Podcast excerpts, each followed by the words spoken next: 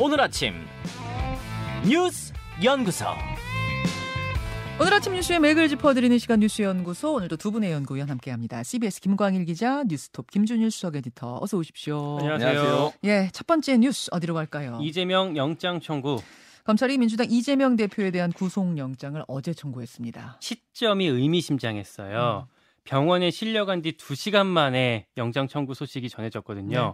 구도상으로는 어떻게 병원에 실려간 사람한테 영장을 치냐 너무하다 이런 모양새가 연출이 됐고요. 네. 검찰도 결과적으로 그런 그림을 피하지는 않았습니다. 음. 뭐 제1야당 대표라는 직위 아니면 단식 중이라는 상황 이런 것들은 고려하지 않고 그냥 좀 이렇게 어떻게 보면 자범 취급하는 모습이었는데 요거는 한동훈 법무부 장관 멘트에서도 드러났습니다. 네. 어제 뭐라고 했냐면 수사받던 피의자가 단식으로 자해한다고 해서 사법 시스템이 정지되는 선례가 만들어지면 안 됩니다. 그러면 앞으로 자범들도 다 이렇게 하지 않겠습니까? 라고 음. 얘기를 했어요. 예. 그리고 어제는 박광훈 원내대표 교섭단체 대표 연설이 있는 날이었잖아요. 네. 근데 이 연설 직전에 영장 청구했다고 공지가 됐어요. 음. 하고 많은 날 중에 하필 이 시간에 아, 이렇게 나왔다는 걸 보면 사실 이제 전쟁이라고 볼 수가 있는 거고 박광훈 원내대표도 연설에서 아, 참으로 비정한 잔인한 시대입니다라고 응수를 했습니다. 어제 박광원 민주당 원내대표와 한동훈 법무부 장관의 발언 두 개를 지금 소개해 주셨는데 정말 상징적으로 이렇게 부딪히는구나라는 음. 걸 느낄 수 있는 두 사람의 멘트였어요. 발언이었어요. 네. 구속영장의 주요 혐의는 뭔가요? 예상됐던 것처럼 쌍방울 대북 송금 사건이랑 백현동 사건 두 개를 묶었습니다. 네. 쌍방울은 아시다시피 김성태 전 쌍방울 회장 시켜서 북한에 800만 달러 대신 보내 대신 보내게 했다는 뇌물 의혹이고요. 음. 백현동 사건은 대장동이랑 구조가 비슷한데 아파트 택지 개발하면서 민간업자들한테 특혜를 몰아줘서 성남시에 200억 원 손해를 보게 했다는 배임 의혹입니다. 네. 여기에다가 또 하나 어, 위증교사 혐의까지 달렸어요. 5년 전 이재명 대표 본인 재판에 출석했던 증인한테 허위 증언해달라고 요구했다 라는 내용까지 어제 같이 영장에 적시가 됐습니다. 자, 이제 중요한 건 체포 동의안이 어떻게 어떤 결과가 나올 것이냐 이 부분인데 일단은 언제 표결이 이루어질 것 같아요? 일단 공교롭게도 내일이랑 모레 이틀간 본회의가 이미 잡혀 있거든요. 네. 해서 내일 체포 동의안 보고 그리고 모레 표결이 이루어질 가능성이 높아요. 음. 그러니까 모레가 제일 중요한 날이죠. 가결 가능성이 여전히 상당하긴 한데 민주당 내부에서 부결론이 높아지고 있기 때문에 지켜봐야 될 것 같아요. 음, 음. 요새 친명계를 취재하다 보면 네. 요 얘기는 꼭 해요. 그러니까 정당한 영장인지 우리가 검토해야 된다. 검토할 거다. 이런 얘기들 음. 꼭 하거든요.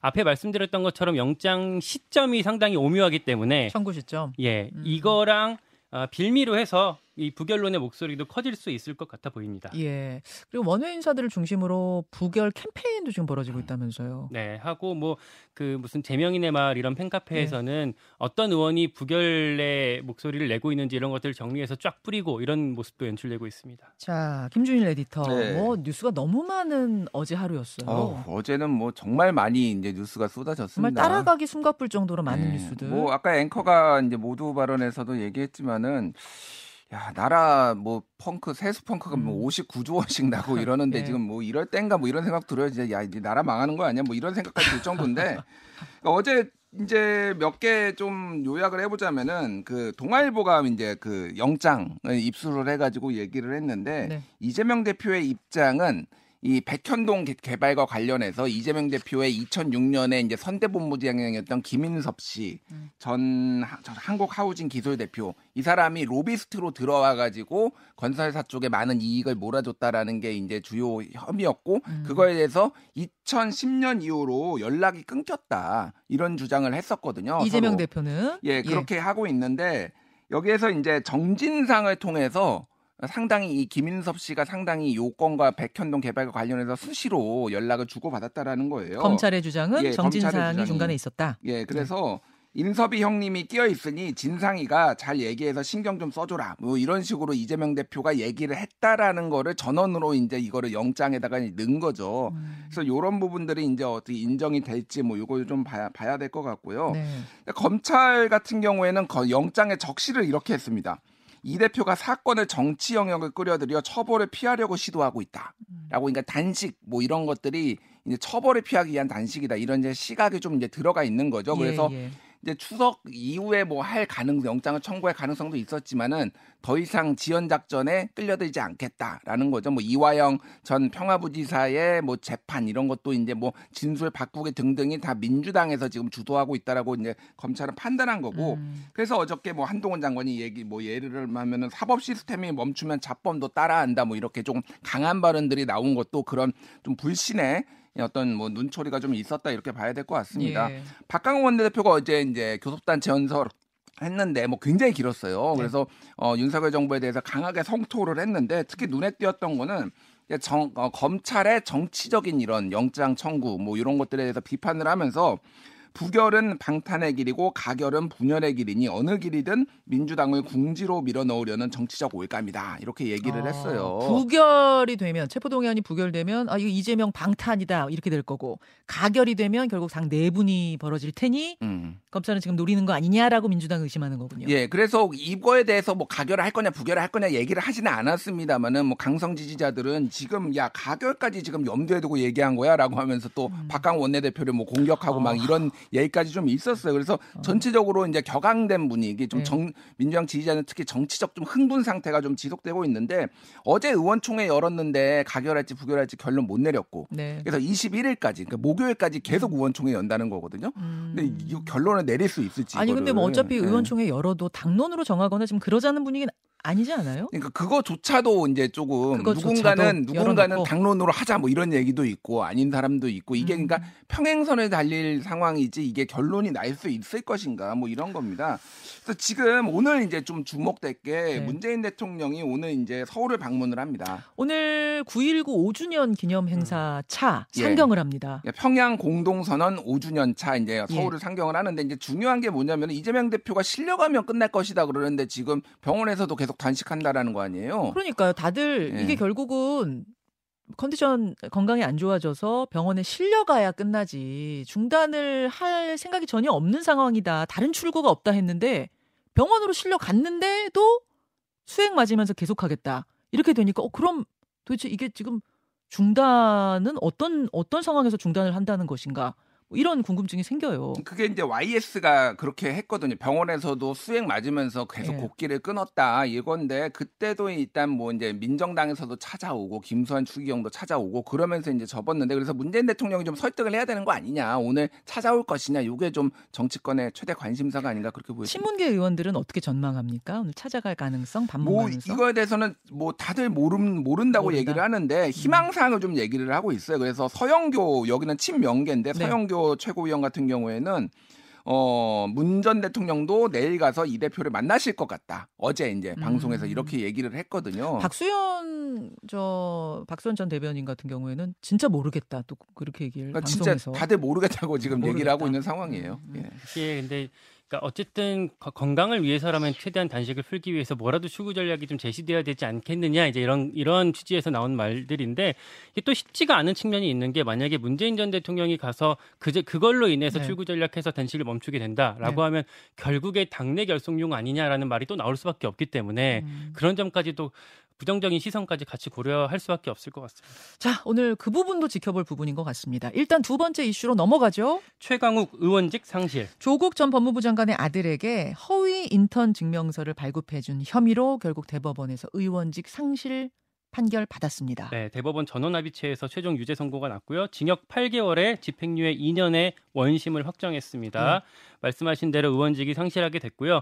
혐의가 허위 인턴 증명서 발급이었어요. 음. 법무법인 청맥 변호사로 재직하던 2017년에 조국 전 장관 아들한테 허위 인턴 증명서 발- 만들어줬고 그리고 이게 연세대, 고려대, 대학원 입시에 제출됐다는 겁니다. 예. 이게 조국 전 장관 자녀 입시 비리 수사함에서 나왔었고요. 음. 이 대학들의 업무를 방해했다라는 혐의가 최종 인정이 된 거예요. 예. 쟁- 재판의 쟁점이 하드디스크 3개의 증거, 능력, 증거 능력이 인정되는지 요 여부였어요. 그러니까 요게 좀 헷갈리더라고요. 그러니까 이걸로 계속 싸웠던 거잖아요. 네. 결국 그 조국 전 장관 자택에서 나온 PC에서 이 허위 인턴 증명서가 나온 거 맞고 이거 허위 맞는데 음. 과연 이게 증거 능력이 있느냐 없느냐. 음. 그러니까 정경심 교수가 입회하지 않은 상태에서 가져간 거기 때문에 증거 능력이 있느냐 없느냐 요거 가지고 계속 다툰 거예요. 맞아요. 왜냐하면 이 아, 하드디스크를 제출한 게 정경심 씨가 아니라 자산관리사였거든요. 어, 그래서 정, 그리고 정경심 씨는 이걸 숨기라고 했었어요. 음. 최강욱 의원 측에서 주장한 거는 당사자가 낸 게 아니고 압수수색 참관도 못했으니까 위법 수집 위법하게 수집된 증거다라고 주장을 했었는데 예, 예. 이게 아, 이 하드 디스크들이 이미 다른 재판에서 다 유죄 증거로 채택이 됐었어요. 아. 조국 재판, 정경심 재판 다 됐었고 최강욱 재판 1심, 2심에서 다 증거로 인정이 됐던 게 결국 대법원에서도 또 확정이 된 겁니다. 그러니까 음. 그 본인이 안 들어갔다고 해서 문제될 거 없다라는 취지로 대법원 아, 대법관 12명 가운데 9명이 판단을 내렸습니다. 네. 예. 최강욱 의원 이제 전 의원이 됐네요. 그렇죠. 네. 그렇죠. 최강욱 전 의원의 어제 뭐 소감 발표 같은 게 있었습니까? 뭐 어, 대법원 판결을 내가 부정하는 건 아니지만 좀 다소 아쉽다. 내가 주장한 것들 어, 의미 있는 것들이었는데 아쉽다라는 얘기를 했고 또 하나 어, 나는 이제 이제 의원이 아니라 시민으로 돌아가게 되지만 앞으로 뭐 나름대로 본인의 어, 또 역할을 하겠다. 음. 뭐 이런 식으로 얘기를 했습니다. 자, 3년 이게 한 3년 8개월? 3년 음. 6개월? 3년이 훨씬 넘게 다투다가 기소 후에 예, 다투다가 어제 결론이 난 겁니다.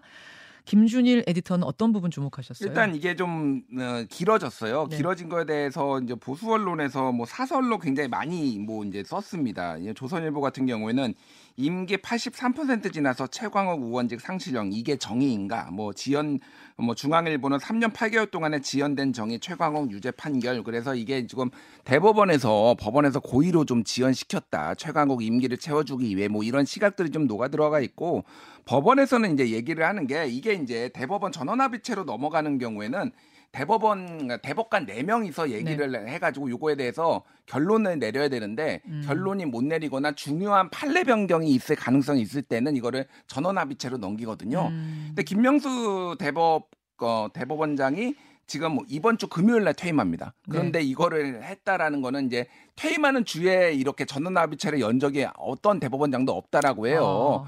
그러니까 이게 뭐 소위 말해서 최강욱 구하기 김명수가 퇴임하기 전에 하려는 거 아니냐 막 이런 관측들도 좀 나왔었거든요. 있었었어요. 그래서 네. 파기환송하려는 거 아니냐. 근데 원심이 확정된 거고 아까 전에 김광희 기자가 얘기를 했지만은 이게 이제 조국 재판에 상당히 영향을 미친다. 그러니까 음. 이게 쉽게 얘기하면은 위법한 수집 증거는 증거 능력을 인정받을 수 없다라는 거를 조국 그리고 이제 최강욱 양쪽의 변호인들이 계속 주장을 했던 거거든요. 네. 김경록 씨가 이미 제출을 한 건데 그건 이이 어, 증거는 그러니까 조국 부부 정, 조국과 정경심이 방어권에 어, 보장받지 못하고 이미 제출한 거였다라는 건데 결국 그게 인정받지 못했기 때문에 조국이 1심에 이제 유죄가 났는데 2심에서도 이게 증거 능력이 채택이 되고 음. 2심에서도 유죄가 날 가능성 이게 그러니까 사실상 어, 아. 거의 확정이다 이렇게 좀 봐야 될 것 같아요. 아, 그러니까. 그러니까 어제의 최강욱 의원에 대한 선고 판결은 최종 판결은 조국 전 장관 판결에도 이게 영향을 줄 수 있기 때문에 이게 더 더 지금 중요하게 다뤄지는 거군요. 같은 논리로 계속 네. 지금 이게 위법한 증거 증거 수집이다.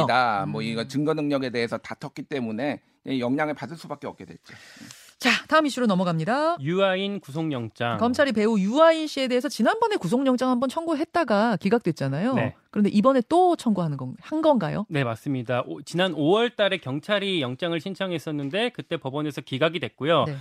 그래서 이후에 불구속 상태로 검찰의 사건이 송치가 됐었고 예, 예. 검찰이 추가 보강 수사 벌여서 영장을 다시 청구한 겁니다. 음. 그때랑 다른 점은 지금 검찰 관계자의 말만 지금 나와 있는 상황인데 몇 가지가 있어요.